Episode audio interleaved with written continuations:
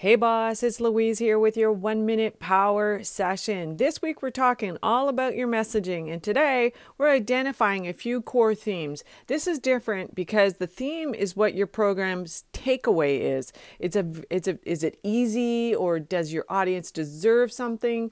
What's the underlying theme besides those three core brand scripts that you did on Monday's episode? Now, my core theme is is that you deserve respect and to feel confident. And another one is is be rest assured that you're doing it right. Create a snippet. What are your takeaways? So you feel confident when you're you're on podcasts or when you're doing summits because you know that you took the time to work on your message so that it's memorable and portable for you and your audience.